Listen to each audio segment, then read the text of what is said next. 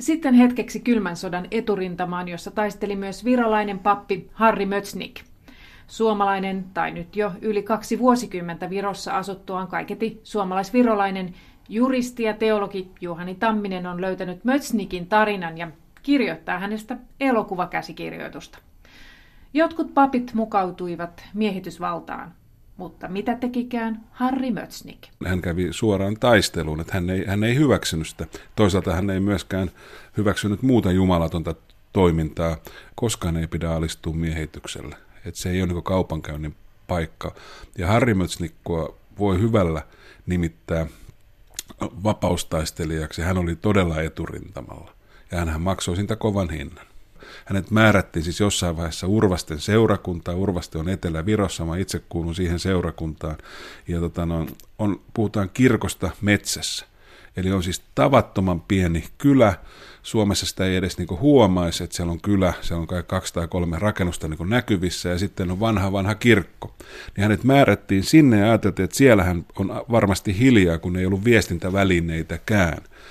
Ja tota noin, mutta Mötsnik sai sitten sattumansa tuo Suomen kirkolta amerikkalaisen teräsrunkoisen kirjoituskoneen, mikä mahdollisti kopiopaperilla kirjojen tai kirja, kirjasten tekemisen, ja sitä hän sitten teki siellä. Kirjoituskone oli vahva ase miehitysaikoina, että hiilipaperia käyttämällä ja kevyttä paperia käyttämällä oli mahdollista tehdä tehdä, tehdä jopa kahdeksan sivua kerralla ja sitten jos nämä kirjaset oli 25 sivuisia, niin se, siellä pystyi tekemään aika kivasti niitä kirjoja joka ilta ja joka yö. Ja Mötsänen kävi tätä kautta taistelu. Hän niin yritti pitää näitä perusarvoja kunnossa, kun Neuvostoliiton aikana oli ihan mahdollista, että kutsuttiin puhallinorkesteri sinne hautausmaalle soittamaan niin kuin vähän niin kuin New Orleansin soundeja sinne niin, ja, ja no sehän oli aivan vierasta tämmöiselle pohjoiseurooppalaiselle kulttuurille, mutta niin se vaan alkoi yleistyä ja yleistyä se tapa, ja sitten tuli tämä venäläinen tapa, että on niin alkoholia siellä paikan päällä. No kun se alkoholin käyttöhän saattaisi olla vielä ihan okei, että jos se jäisi siihen neljää senttiä tai sitten osahan kaataa sen maahan tai hautakummulle, mutta virolaisessa tavassa se alkoi muuttua sitten ryyppäämiseksi. Ja sitten Mötsnikkiähän vielä nöyrytettiin vielä sillä lailla, että että pappilarakennuksen päädyssä oli sitten viinakauppa.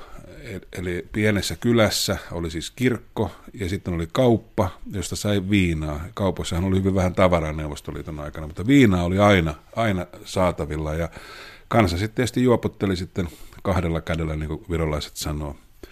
Ja t- t- tässä, tässä myllykäs tämä oli sitten tämä Mötsnik ja pikkuhiljaa se Mötsnikin sanoma alkoi levitä. Mitä nämä Mötsnikin kirjaset sisälsi? Ne on tiukasti siis korostavat eh, sellaisia yleisiä hyveitä, mitkä on niin jokaiselle kristitylle ja tavallisille ihmisille eh, varmasti tuttuja, eli että, että pitäisi noudattaa hyviä tapoja ja tietysti raamatun kymmentä käskyä. Että ei siellä, siellä, ei ole sellaista, siellä ei ole sellaista hyökkäävyyttä.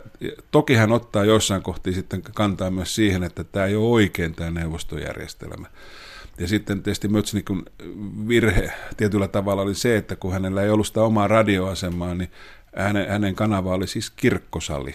Harri Mössinkin toiminta kesti kymmenisen vuotta ja päättyi 1984. Miten?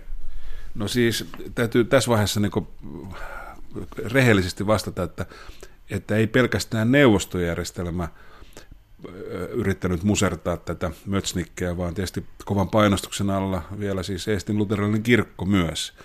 Ja tota, noin Mötsnikhän vangittiin, hän sai ankaran tuomion, mihin vielä sitten povattiin viittä vuotta tällaista niin lisää, ja hänet määrättiin tämmöisen kovankurin leirille, kun valtiovalta ja sitten niin moni virolainen painosti ja toisaalta mahdollisti sitten sillä järjestelmällä, että jos Mötsnik tekisi tällaisen Eh, suuren anteeksi pyynnön ja hänet sitten lähetettäisiin, tai hieno sanahan, päästetään matkaan.